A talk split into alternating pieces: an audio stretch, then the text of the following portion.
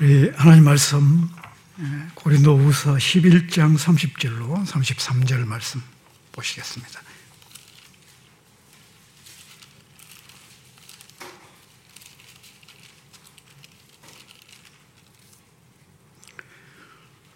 어, 먼저 고린도후서 11장 30절에서 33절까지를 읽고 이어서 로마서 15장 1절로 9절까지를 보시겠습니다.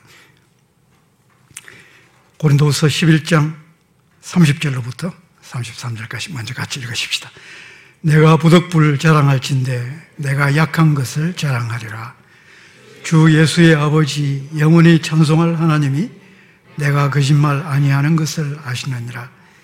다메섹에서 아레다 왕의 고관이 나를 잡으려고 다메섹 성을 지켰으나 나는 광주리를 타고 들창문으로 성벽을 내려가 그 손에서 벗어났노라. 로마서 15장 1절에서 9절까지 말씀입니다.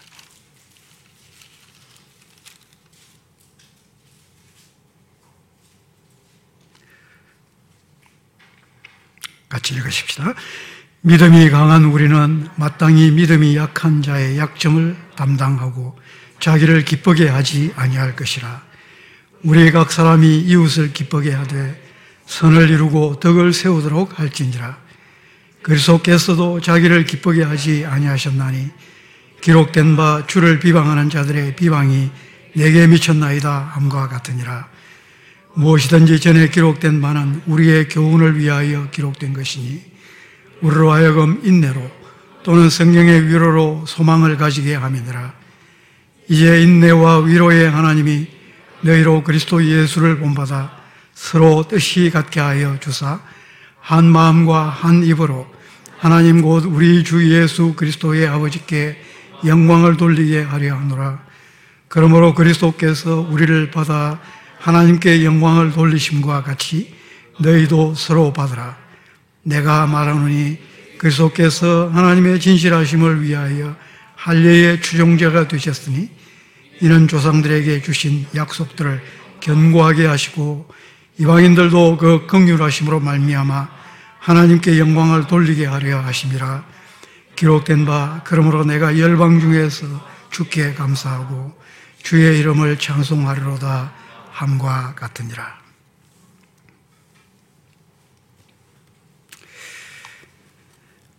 바울이 고린도 후서에서 약함에 대하여 반복해서 이야기를 하고 있는 것을 봅니다. 그런데 우리가 이것을 그 문화적 맥락에서 잘 생각을 해보면 약함을 이야기를 한다는 것은 그 자체가 반문화, counter culture로서의 성격을 가집니다. 왜냐하면 고린도와 같은 도시는 약함에 대해서 이야기하는 것을 금기시하는 사회이기 때문에 그렇습니다. 고린도라는 도시는 고대의 문화가 일찍 찬란하게 꽃피었던 그리스의 도시입니다. 그래서 고대 고린도에서 만들어진 여러 가지 그 훌륭한 물품들이 많죠. 도자기라든지 청동이라든지 이런 것은 그 당시 전 세계에 수출이 되는 것이었고 특히 청동 거울 같은 것은 우리 여성들의 최품 중에 하나였습니다. 그러니까 과거에 이 청동 거울 하나 가지면은 그냥 자부심이 부쩍 올라가는 그런 물품인데 이런 것들을 일찍이 만들어내던 그런 아주 유수 깊은 도시였습니다. 그러나 BC 146년에 로마에 의해서 멸망을 당하는데 처참하게 멸망이 됩니다. 그 로마가 그들에게 반기를 드는 그리스의 이 도시국가들, 도시국가 연맹을 짓밟으면서 거기에 이제 제일 그 선두주자 역할을 했던 고린도를 한번 본때를 보여준다 해가지고 완전히 철저하게 짓밟아 버렸습니다. 그게 BC 146년의 일이고, 이 폐허에 놓여 있던 고린도가 다시 로마의 식민도시 콜로니아로 재건된 것이 BC 44년에 율리우스 카이사르, 우리가 시제로 부르는 카이사르의 명에 따라서 재건이 되었습니다. 그러니까 한 100년 동안 폐허에 놓여 있었죠. 그러다가 바울이 로마 고린도를 방문을 해서 교회를 설립을 한 것이 AD 50년경입니다. 그러니까 바울이 처음 이 도시를 밟았을 때는 다시 이제 로마 식민 도시로 중흥이 된 지 약 100년 정도가 되는 그런 신흥 도시, 젊은 도시였습니다. 로마의 콜로니아였기 때문에 작은 로마라고 생각을 하시면 됩니다. 공식 언어는 헬러가 그리스가 아니고 라틴어 로마 말이었습니다. 그리고 로마의 법률과 행정에 의해서 통치가 되고 있었습니다. 우리가 잘 아는 것처럼 로마 사람들은 힘과 강함을 숭배하던 사람들입니다. 강한 것 외에는 그들도 보지도 않던 사람들입니다. 그들의 미덕의 목록들이 많이 있지만 그 목록 가운데 겸손이라는 단어는 낄 수가 없는 목록이었습니다. 우리 그리스도인들에게 너무너무 귀한 겸손이 로마 사람들은 이건 미덕으로 치지도 않았습니다. 약함 자체를 거부했기 때문에 그렇습니다. 그런 만큼 약함이 자랑거리가 된다는 것 생각지도 못할 일입니다. 바울은 이 서신 속에서 고린도 교인들이 외모를 중시한다고 지적하기를 쉬지 않죠. 너희는 외모를 보는도다. 이 외모에는 힘에 대한 과시, 가장 우선적입니다. 성공과 업적에 대한 과시, 성공에 이를 수 있는 좋은 연줄에 대한 과시, 이런 것들이 다 포함이 됩니다. 여기에 약함이 낄 자리는 없습니다. 이런 문화적 흐름 속에서 바울은 내가 약함을 자랑한다. 라고 이야기를 하고 있습니다. 이것은 주류 문화를 뒤집는 일입니다. 어림없는 일이지만은 복음으로 주류 문화를 도전하는 일입니다. 하나의 반문화적 도발입니다. 그는 진정으로 강한 것이 뭔가, 진정으로 능력 있는 것이 뭔가 하는 것에 대한 하나의 복음적 새로운 정의를 던져주고 있습니다. 그것은 약함을 배제한 강함이 아니라 약함을 품는 강함입니다. 약함을 통한 강함입니다. Power through weakness. 여기 하나의 역설의 진리가 있습니다. 이 역설을 우리가 잘 배울 필요가 있습니다. 고린도서 11장 30절에서 바울이 내가 약한 것을 자랑하리라. 약함을 경멸하던 문화 속에서 약함을 자랑하겠다고 나옵니다. 이 도시의 문화 속에서 사람들은 자신의 약함을 감춰야 되고 그것이 드러날 때 부끄러워하게 됩니다. 고대 로마 세계에만 그런 것은 아니죠. 고속도로를 여행을 하면서 휴게소에 들리면 꼭 화장실에 들어가게 되는데 남자들 화장실에 뭐 여성들은 잘 안 들어가 보셨겠지만 남자들 화장실에 붙어 있는 요즘도 이런 것이 붙어 있는지 모르겠어요. 남자들이 흘리지 말아야 될 두 가지 그 중에 하나가 눈물이랍니다. 왜 이런 것을 아직까지 붙여놓고 있는지 모르겠습니다. 전 국민이 남자들이 보도록. 우리 동양 문화권에서도 약함의 표시인 눈물은 보여서는 안 된다. 이런 말들을 들으면서 자라왔고 한쪽 구석에서는 이 변화된 이 시대에도 아직도 그것을 은연중 강요를 하고 있는 것 같습니다. 몇 년 전에 제가 몸담고 있는 학교에서 일본의 고베 신학교라는 학교와 자매 결련 관계가 있습니다. 그래서 한해한 번씩 돌아가면서 우리 학생 대표들이 방문을 하고 또 저쪽에서 한번 답방을 하고 이런 형태를 취하는데 마지막으로 코로나 바이러스 오기 전에 일본 쪽 학교 학생 대표들이 지도교수와 함께 방문을 했습니다. 예, 그의 기준으로 고베 신학교 전교생이 13명밖에 되지 않는다. 한 학년도 아니고 전교생이 13명밖에 되지 않는다는 이야기를 들으면서 일본의 영적 상태가 너무너무 심각하구나라는 것을 실감을 할 수가 있었습니다. 그런데 그 학생 대표들을 인솔을 하고 온 교수님이 참 특이한 분이었습니다. 이분은 일본인이 아니었고 남아프리카 공화국 분이었는데 교수 선교사였습니다. 그럼에도 불구하고 일본어가 아주 유창한 분이었습니다. 그 학교에서 어, 목회와 상담을 가르친다고 했습니다. 점심 식사를 함께 하면서 이야기를 나누는 중에 일본에서 기독교 상담이나 상담 목회를 하기가 참 어렵다. 이런 어려움을 털어놓았습니다. 왜 그러냐 물었더니 일본 사람들이 전통적으로 내 문제는 내가 처리해야 되고 남의 일에 간섭하지 말아야 한다. 이런 생각이 너무 강하기 때문이라고 합니다. 또 사회적 분위기가 약한 것을 부끄러워하는 분위기이기 때문이라고 합니다. 강해야만 남에게 따돌림 받지 않고 대접받을 수 있다는 의식이 매우 지배적이라고 합니다. 그러니 약한 것이 있습니다. 없을 수가 없습니다. 그러나 숨겨야 됩니다. 아픈 것을 드러내지 못합니다. 보이지 않는 우울증 환자가 너무너무 많답니다. 그러나 남의 문제에 간섭하지 말아야 된다는 이런 사회적 벽이 너무 강하게 작용하고 있어서 다가가기가 쉽지 않다고 이야기를 합니다. 남의 나라 이야기만은 아닐 것입니다. 우리도 비슷한 부분이 많죠. 우리는 우리의 약함에 대해서 자유로워야 합니다. 하나님은 우리가 약함을 숨기는 것을 기뻐하지 않으십니다. 약함 그대로 하나님 앞에 나오는 것을 기뻐하십니다.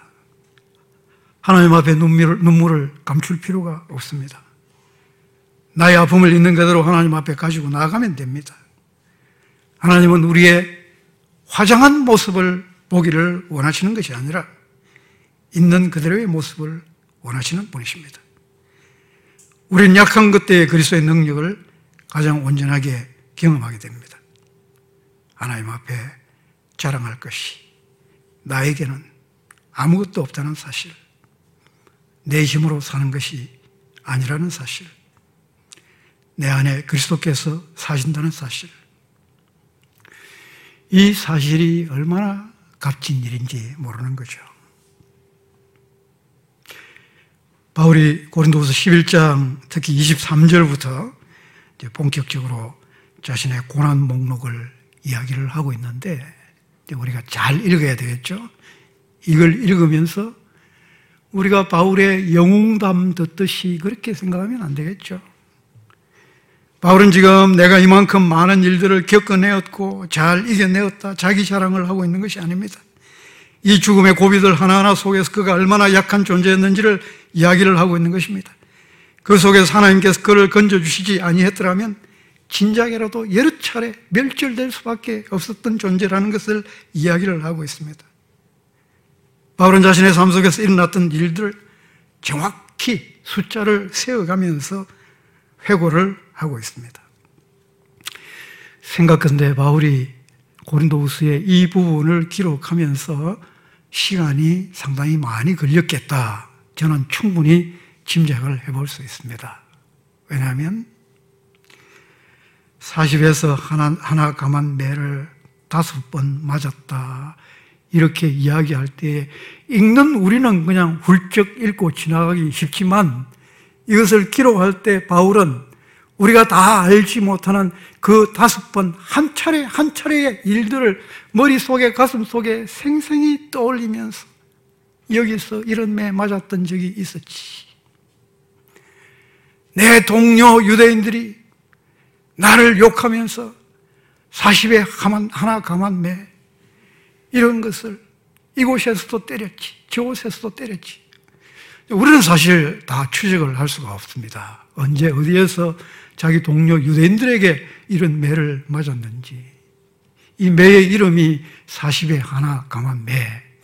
이 신명기 25장 3절에 나오는 하나님의 율법 때리되 40까지는 때리지만 그 이상 넘어가지는 말아라 하는 것에 근거를 두고 있죠. 율법에 열심히 많은 유대인들이 혹시 때리다가 잘못 세워가지고 실수로 40 넘어가면 율법을 어기는 것이 되니까 그래서 안전빵으로 가자. 그래서 이제 아예 39까지만 딱 때리는 것입니다. 그래야 안전하죠. 그래서 그 매의 이름이 40-1라는 이름의 매입니다. 바울이 이것을 하나하나 회고하고 세워가면서 지금 이 부분을 기록을 하고 있습니다. 그렇기 때문에 이 부분 기록할 때 특별히 시간이 많이 걸렸을 것 같습니다.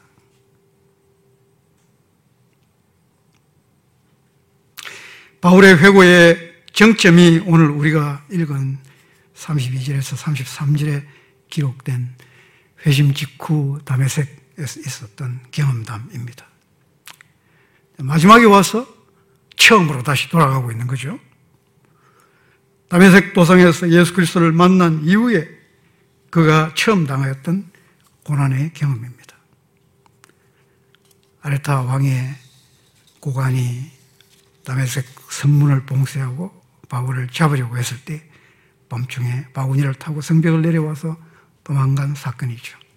사도행전 9장 23절로 25절에도 꼭 같은 동일 사건이 기록이 되어 있습니다. 다만 사도행전에서는 바울을 잡으려고 했던 사람들이 성문을 지킨 사람들이 유대인이다 그렇게 기록이 되어 있는데 오늘 우리 본문에서는 아르타 왕의 방백이 지키고 있었다. 뭔가 좀 맞지 않는 진술을 하고 있습니다. 둘 중에 하나가 틀린 것일까요? 그렇지는 않습니다.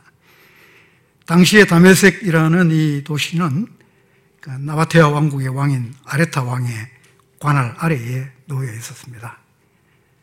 그래서 성문을 지키는 일은 뭐그 성에 살고 있는 일개 유대인들이 자기 힘으로 할 수 있는 그런 일은 아니고 아레타 왕의 고관 곧 그 지역의 관할관의 허락을 받아야 되는 일이었는데 유대인들이 이 관리를 매수하든지 부추겨서 그의 부하들을 사용해서 바울을 잡으려고 했던 것으로 보입니다. 이상한 것은 왜 바울이 여기서 갑자기 이런 이야기를 끄집어내고 있는 것일까? 전혀 문맥에 맞지 않는 뜬금없는 이야기를 하고 있다라는 느낌이 드는데 그러나 바울의 목적은 분명하죠.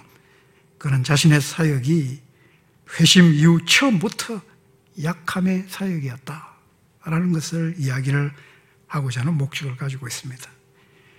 바울을 위대한 믿음의 영웅처럼 생각하는 그런 사람의 입장에서는 바울이 몰래 성문을 내려와서 도망 주랭랑을 쳤다는 이런 이야기는 매우 실망스러운 이야기일 수밖에 없을 것입니다.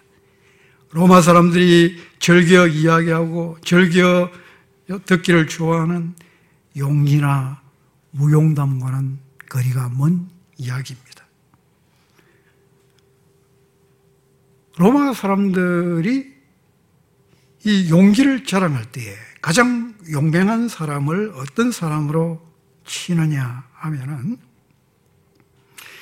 이 공성전이 벌어질 때에 쏟아지는 화살이나 또는 돌덩어리나 이런 것을 뚫고 제일 먼저 성을 올라가는 사람입니다. 이 사람이 그야말로 이제 최고의 영웅이죠. 그래서 이런 사람에게 로마의 장군들은 큰 상을 주었는데 그 상의 이름이 코로나 무랄리스라는 이름의 상입니다. 그 로마 사람들, 로마 병사들 중에서는 야, 저 사람 코로나 무랄리스 상을 받은 사람이야 이렇게 하면은 대단한 영웅입니다.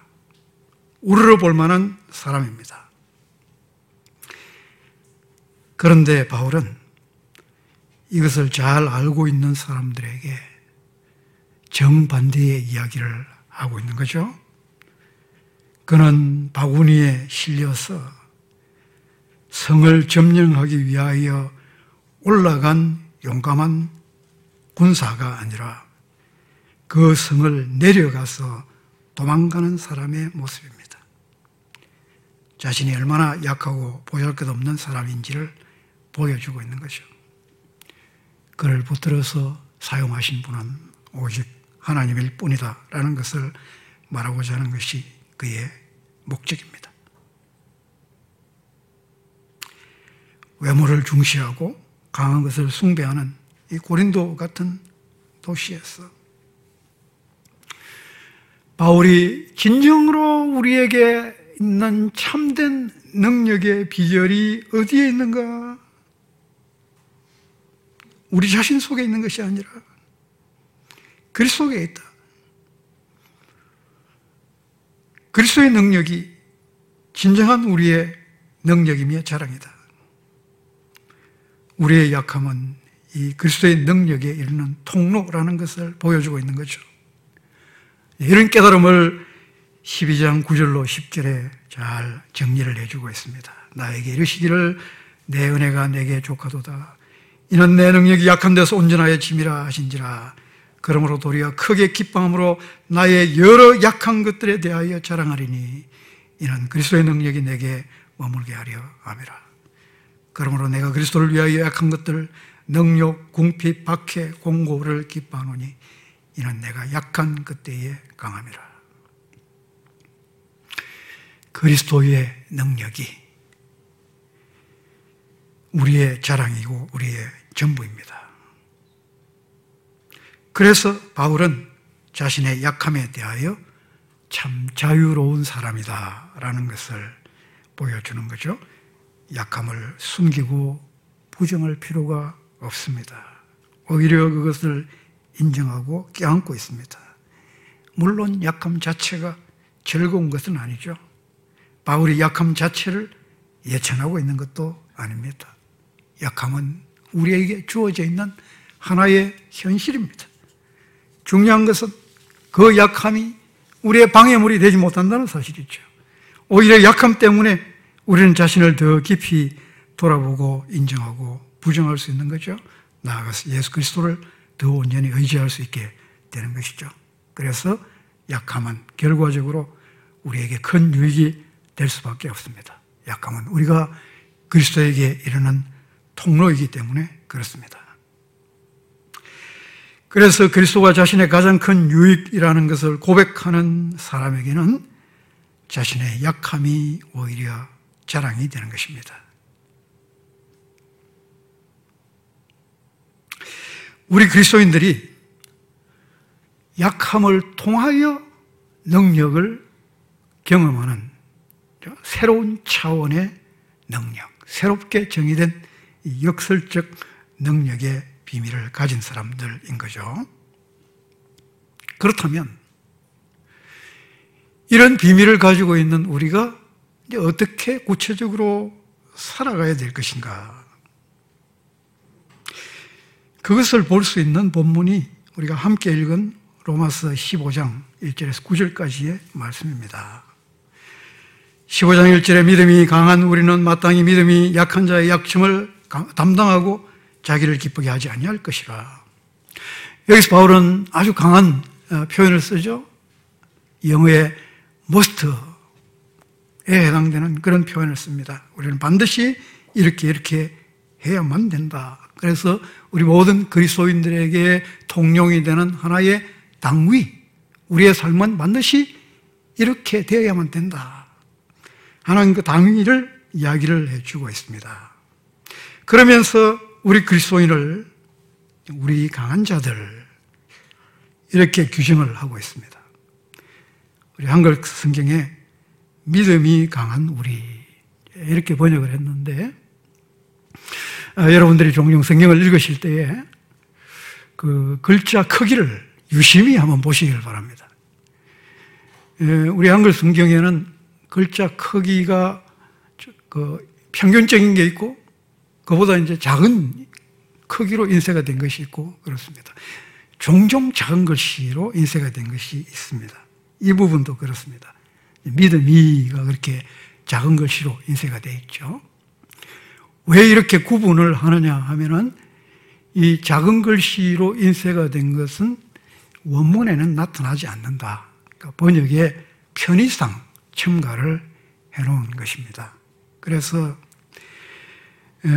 우리 본문에서 바울이 기록을 할 때도 믿음이 이렇게 말하지는 않고 그냥 우리를 말하면서 우리 강한 자들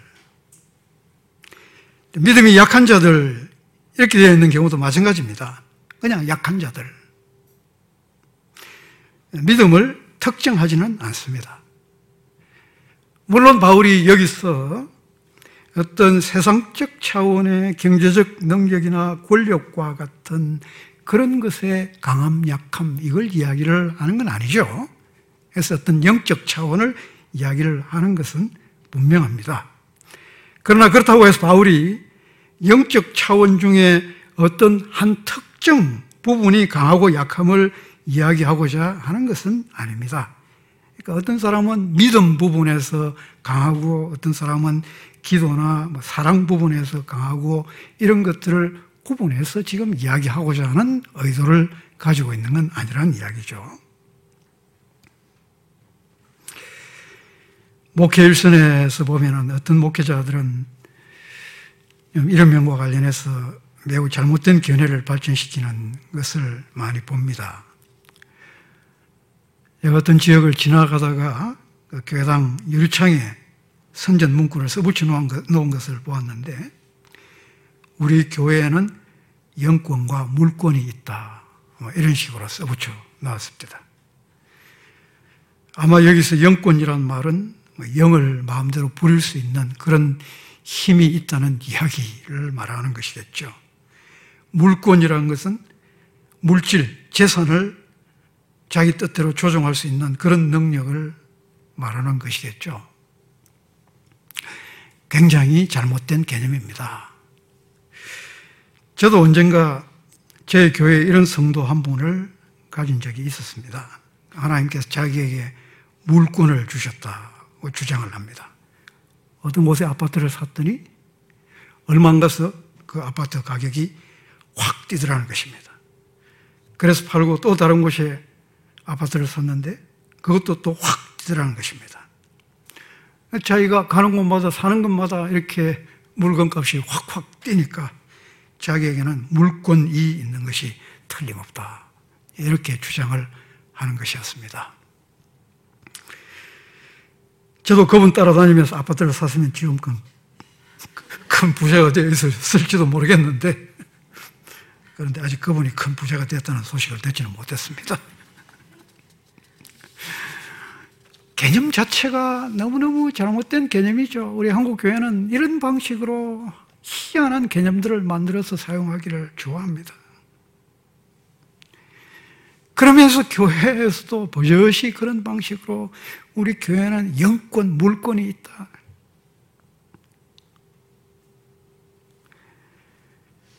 그리스도만을 자랑해도 모자랄 판에 무슨 되지도 않는 그런 개념들을 자랑하고 있는지 모르겠습니다.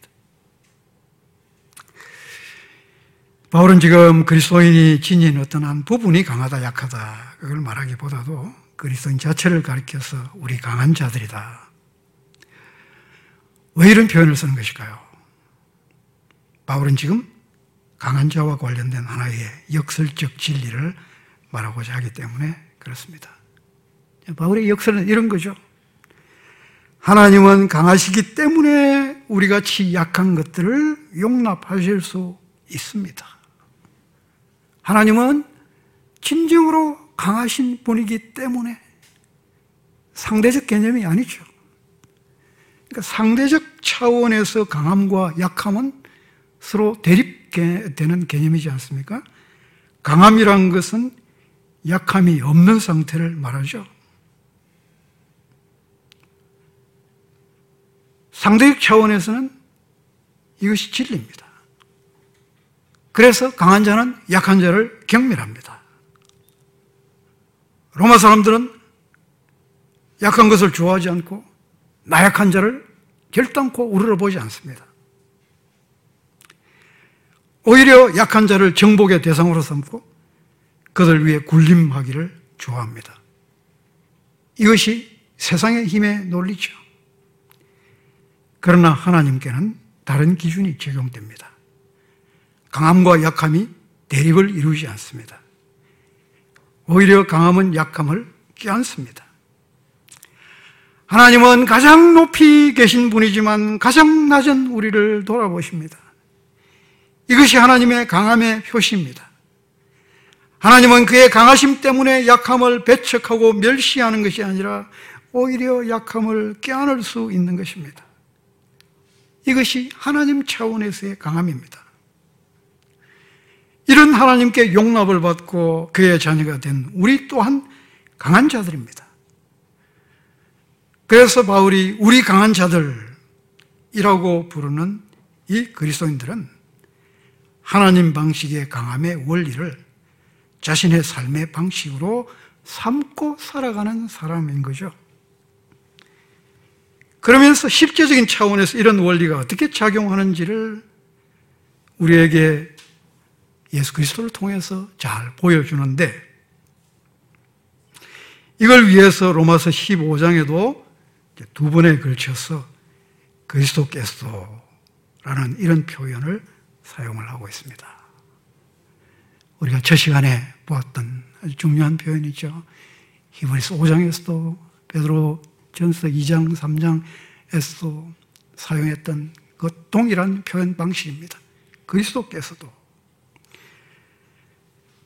15장 3절에 보면은 그리스도께서도 자기를 기쁘게 아니하셨다 라고 말하죠.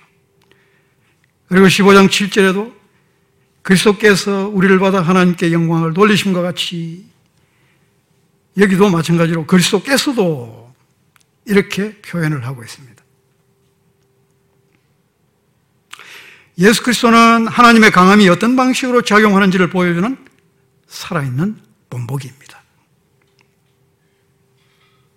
그래서 우리가 이 두 가지 그리스도의 길을 주목해 보기를 바라는데 먼저 15장 7절을 보시기 바랍니다. 그리스도께서도 우리를 받아 하나님께 영광을 돌리셨다고 이야기를 하고 있죠. 이 우리는 어떤 사람입니까? 원래 우리는, 우리 자연인은 어떤 사람입니까? 하나님과 원수되었던 존재들이고 진노의 자식들입니다. 부끄럽고 더러운 존재입니다. 이런 우리를 받는 것이 하나님께 도움이 될까요? 인간적 차원에서 생각을 한다면 어떨까요? 여러분들이 여러분의 사업 파트너를 찾고 있는데 여러분을 여러 모양으로 위태롭게 만들 수 있는 그런 불안한 사람, 믿을 수 없는 사람, 이런 사람을 여러분의 사업 파트너로 택하기를 좋아할 사람 있을까요? 아무도 없죠. 자기 명예에 손상을 입힐지도 모르는 그런 사람을 결혼 상대로 찾는 사람 있을까요? 아무도 없죠. 만일 하나님께서 세상적 방식으로 강한 자라고 한다면 우리 같은 존재를 하나님께서 돌아보실 리가 없습니다. 뭘 바라고, 무슨 유익을 생각하면서? 우리 같은 존재, 더럽고 부끄럽고 하나님께 그 이름에 온갖 먹칠만 하고 손해만 입힐. 함께 하면은 자랑스럽게 하나님께서 내 파트너입니다 하고 내놓을 만한 그런 존재가 아니라 하나님 곁에 서 있으면 그 자체가 하나님의 영광을 가리울 수밖에 없는 이런 부끄러운 존재, 이런 우리.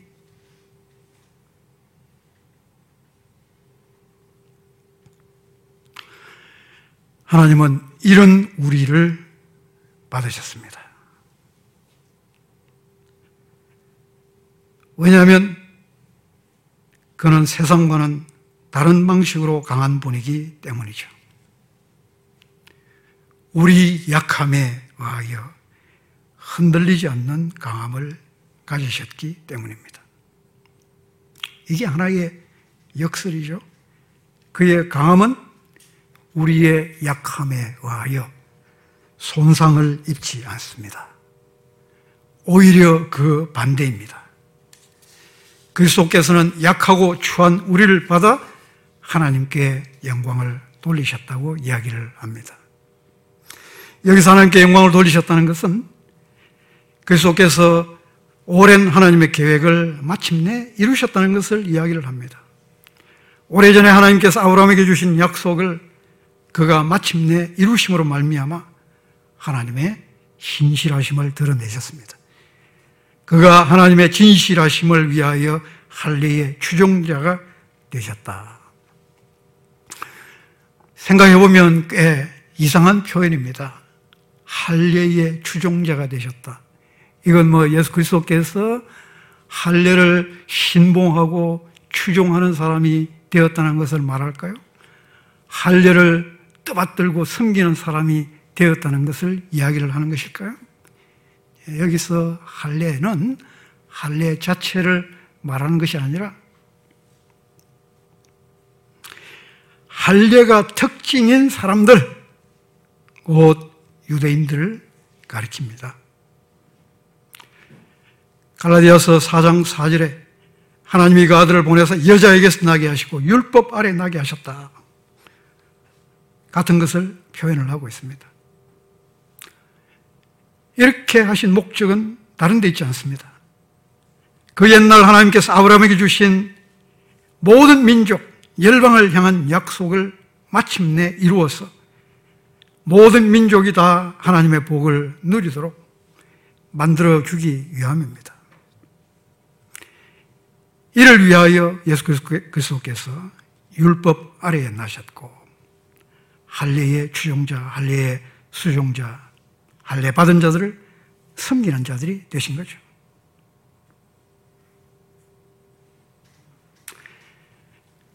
우리 같은 이방인들, 세상의 모든 민족이 다 하나님의 복을 누리도록 하기 위함입니다.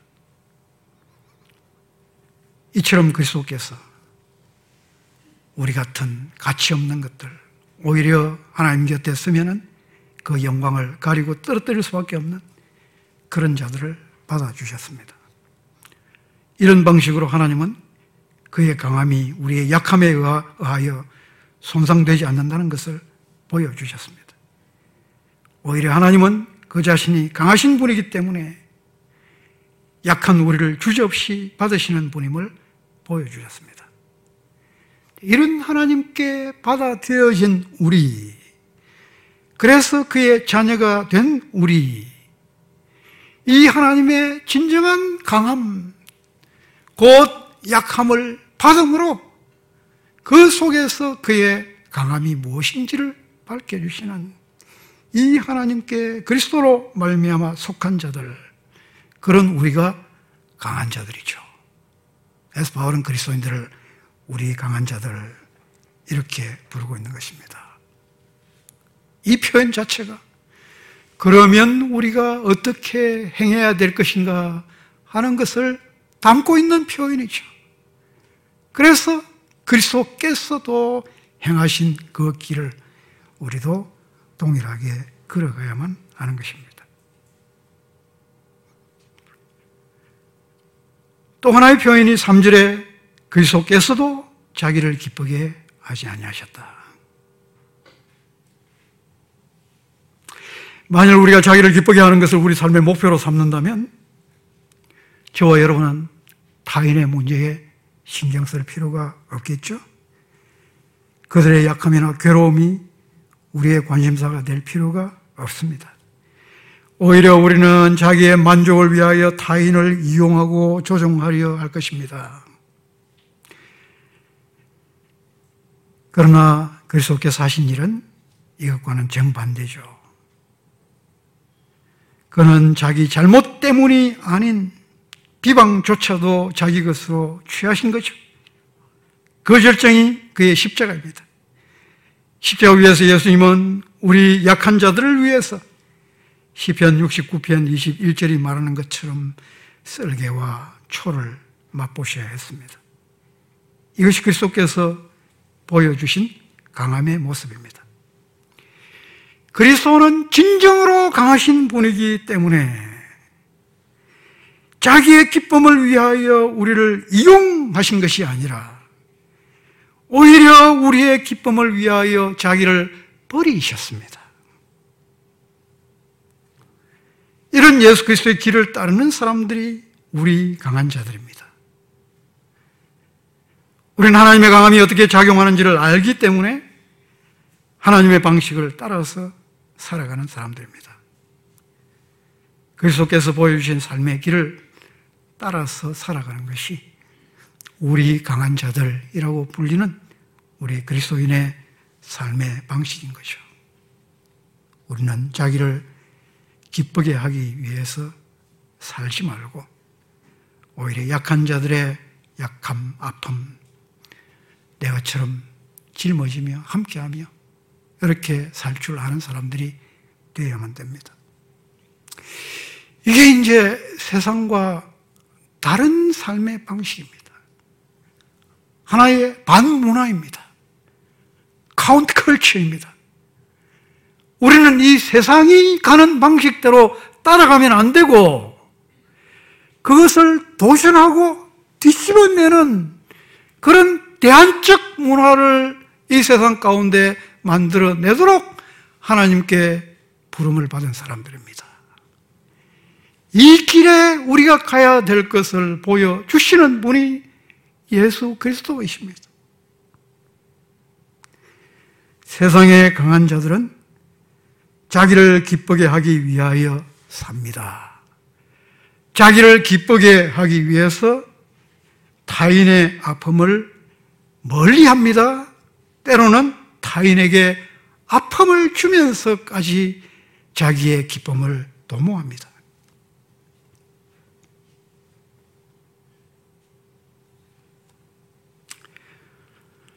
얼마 전에 파키스탄의 큰 도시인 라오르라는 도시에 있었던 일을 우리 한국의 방송에서도 소개를 해 준 적이 있습니다. 조금 오래되긴 했지만 저에게는 참 특별하게 보였습니다. 왜냐하면 저는 하나님의 은혜 가운데 이 파키스탄을 수년을 말씀을 전하기 위해서 오고 갔던 경험이 있기 때문에 그렇습니다. 파키스탄에 이제 들어가려고 하면은 이 라우르라는 도시의 국제공항에서 내려서 좀 더 시골 지역으로 들어가게 됩니다. 그래서 저에게는 꽤 익숙한 도시인데, 근데 어떤 일이 일어났느냐 하면은 그 도시에 있는 변호사들, 그 정장을 차려입은 변호사들 한 200여 명이 한 심장 병원을 습격을 해서 폭동을 일으킨 사건입니다. 왜 이런 일이 일어났느냐? 참 기가 막힙니다. 한 힘 있는 동료 변호사의 어머니가 그 병원 의사에게 좋은 대접을 받지 못한 것에 대한 안갚음 차원에서 이런 말도 안 되는 폭동이 일어난 것입니다. 그러니까 감히 변호사 어머니를 이렇게 푸대접을 하다니 이런 생각인 거죠. 그래서 한 200명이 집단 행동을 벌였습니다. 그 폭동이 일어나는 과정 속에서 심장병원 중환자실에 환자 3명이 치료를 받지 못해서 사망했습니다.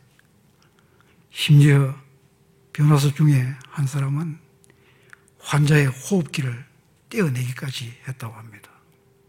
그래서 자기 누이가 죽었는데 이 일을 당한 그 누이의 오라버니가 나와서 피를 토하는 그런 심정으로 어떻게 이럴 수가 있느냐 인터뷰를 하고 있는 그런 모습이 카메라 앵글에 잡히기도 했습니다. 여러분, 이런 일들이 이 세상 속에 크든 작든 숱하게 일어나고 있습니다. 사회적 강자인 변호사들이 자기를 기쁘게 하기 위하여 힘을 행사할 때 어떤 결과가 일어나는지를 잘 보여주는 사건입니다. 여기에는 약자들의 눈물과 아픔이 따를 수밖에 없는데 개의치 않는 거죠. 그렇게 했으라도 자기들을 기쁘게 하려고 힘을 행사하고 있는 것입니다. 저는 이것과는 다른 정신, 곧 예수 그리스도의 복음의 정신으로 무장한 그런 지도자들을 길러내기 위해서 여러 차례 위험 속에서 파키스탄을 방문을 하고 말씀을 가르쳤던 적이 있습니다. 쉽지 않은 일입니다. 갈수록 이런 일들조차도 다 막히고 있습니다. 그래서 참 가슴이 아프고 무너지는 것과 같은 그런 슬픔을 느끼고 있습니다. 세상 차원의 강한 자들이 아니라 하나님 방식대로 강한 자들이 일어나야만 합니다. 그래서 우리 강한 자들이 그리스도를 따라 자기를 기쁘게 하지 않고 오히려 더 많은 사람들이 하나님의 복을 누릴 수 있도록 섬기는 삶을 살아가야 합니다. 이것이 약함을 끼얹는 강함의 역설이죠. 이런 역설을 실천하는 삶인 줄 압니다. 말씀을 맺고자 합니다. 내가 약한 것 때에 강함이라. 엄청난 역설입니다. 어떻게 약함이 강함이 될 수 있습니까? 약함을 통해 능력의 원천이신 그리스도를 얻기 때문에 그렇습니다. 다른 이유 때문이 아니라 오직 한 가지 그리스도 안에서 우리는 강한 자들입니다. 부유한 자들입니다. 강한 우리, 부유한 우리는 그리스도를 따라 약한 자들의 약점을 짊어지고 살아야 하겠습니다. 약함과 강함이 하나의 역설적 순환을 이루어내는 삶을 보여줘야 되겠죠. 우리는 약함 속에서 강함의 원천 대신 예수 그리스도를 얻게 되는 것이고 그렇게 해서 강한 우리라고 불려지는 우리 그리스도인들이 하나님의 자녀들이 또한 타인의 약함을 깨닫는 삶을 살아가야만 되는 거죠. 이런 신비로운 역설의 진리가 하나님 나라의 작동의 원리입니다. 오늘 우리가 살아가고 있는 이 땅을 바라봅니다. 자신의 강함을 위해서 약한 자들을 짓밟는 만행이 거치지를 않습니다. 강함이 힘이고 자랑이 되는 이런 문화 속에서 많은 사람들이 약함을 숨겨야 되고 홀로 소갈이 하면서 살아야 하는 일이 또한 멈추지를 않습니다. 강함과 약함에 대한 새로운 인식만이 이런 현실을 뒤바꾸어 놓을 수 있는 줄 믿습니다.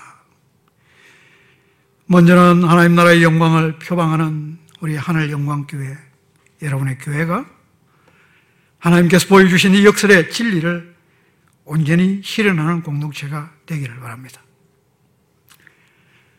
세상의 문화가 알지 못하는 사이에 우리에게 씌워놓은 이 거짓의 가면을 벗어버리고 자신의 약감 속에서 그리스도의 능력을 힘입는 진정한 자유자가 될 수 있기를 바랍니다.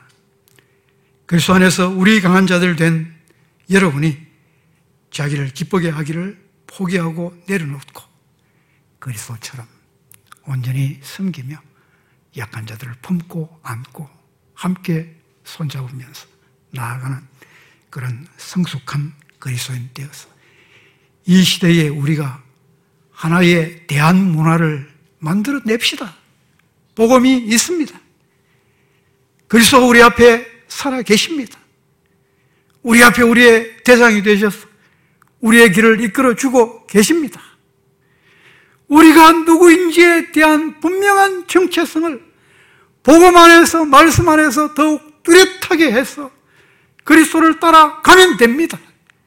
그러면 이 세상이 가지지 못한 하나의 새로운 대안적 문화를 통하여 오늘 이 시대의 문화를 바닥에서부터 좀 바꾸어내는 그런 강하고 진정으로 능력 있는 그리스도의 삶을 저와 여러분이 살아내기를 바랍니다. 같이 기도하십시다.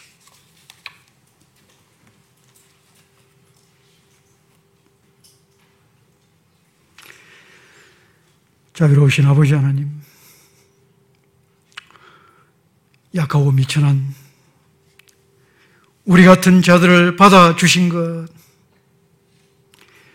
세상에서는 그렇게 할 사람이 없고, 그렇게 해서 영광을 추구할 사람이 없지만, 하나님은 그렇게 해주셨습니다.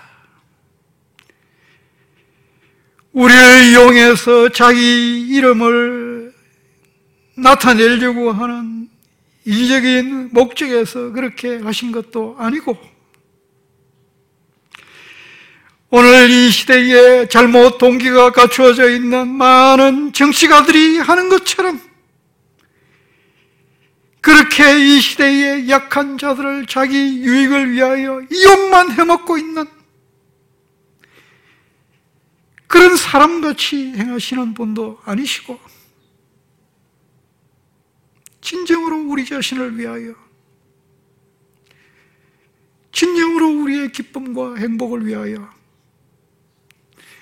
진정으로 우리가 부유한 자, 능력 있는 자 되도록 만들어 주시기 위하여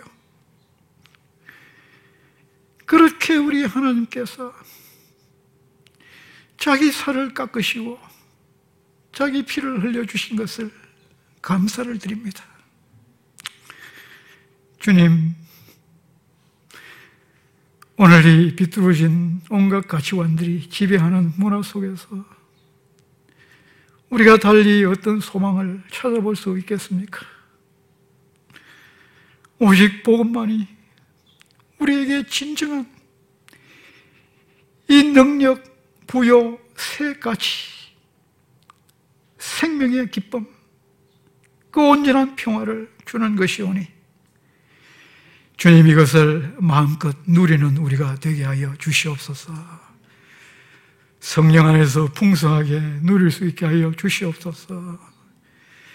주님 우리에게 누리도록 하나님께서 이토록 값없이 다 베풀어 주셨건만 우리가 아직도 옛 사람의 구습을 다 벗어버리지 못하고 거기에 사로잡혀서 헛된 재미, 헛된 쾌락, 세상에 반짝거리는 것들 이런 것들에 현혹되어 잘못 길을 걸어가고 있사오니 아버지 불쌍히 여겨 주옵시고 우리를 새롭게 하여 주시옵소서 온전케 하여 주시옵소서. 하나님을 온전히 누리게 하여 주옵시고 성령 안에서 우리에게 그저 주신 바 이 은혜의 부요함을 마음껏 누리는 우리가 되게 하여 주시옵소서. 주님, 이런 우리를 이 어두운 시대에 세우시며 부르셔서 주의 고귀한 사업을 위하여 세워주신 것을 감사를 드립니다. 무엇으로 감당을 합니까? 우리도 세상 사람들이 하는 것처럼 자기 이익을 위하여 자기 이름 내기 위하여 자기 목적을 도모하면서 행하지 아니하게 하여 주시옵소서. 오직 그리스도께서도 자기를 기쁘시게 하지 아니하셨던 것처럼 미천한 우리를 자기 곁으로 부르셔서 하나님께 영광을 돌리셨던 것처럼 그렇게 복음의 정신으로 살아가는 이 땅의 주님의 교회가 되게 하여 주시옵소서. 다른 모든 것들이 다 허물어져 간다고 하더라도 주님께서 친히 세우신 그 복음이 남아있으면 주님 언제든지 다시 일어날 것입니다. 하나님 나라의 역사는 그치지 아니할 것입니다. 주님 이 땅에 잘못 형성되어져 왔던 우리 한국 교회의 여러 가지 거품들이 허물어져 내리고 있고 그것 때문에 한 면에서는 우리의 가슴이 아프고 슬프기도 하지만 주님 그러나 우리가 그런 것들에 매여 있지 아니하게 하여 주시옵소서. 하나님께서 살아계시고 그리스도 안에서 이루신 이 복음이 살아있고 아직도 이 복음의 행진이 계속되고 있사오니 하나님이 멈추지 아니하십니다. 하나님이 쉬시지 않습니다. 우리 또한 일어나서 그리스도와 함께 이 복음의 행진을 계속해 가는 사람들 되게 하여 주시옵소서. 이 일에 하나님께서 하늘 영광 교회를 아름답게 세우시고 사용하여 주셔서 본을 삼아 주시옵소서. 귀한 소문들이 조국 교회를 살리게 하옵시고 온 세계 방방 곳곳에 하나님 복음의 아름다운 역사를 전구해 내는 귀한 교회 되게 하여 주시옵소서. 하나님의 한량없는 은혜가 이 교회 모든 심령들, 자라나는 심령들, 어린 영혼들에게까지 굳건하게 온전하게 이루어짐으로 말미암아 하나님의 영광 복음의 영광이 가득하게 하여 주시옵소서. 우리 주 예수 그리스도의 이름으로 기도합니다. 아멘.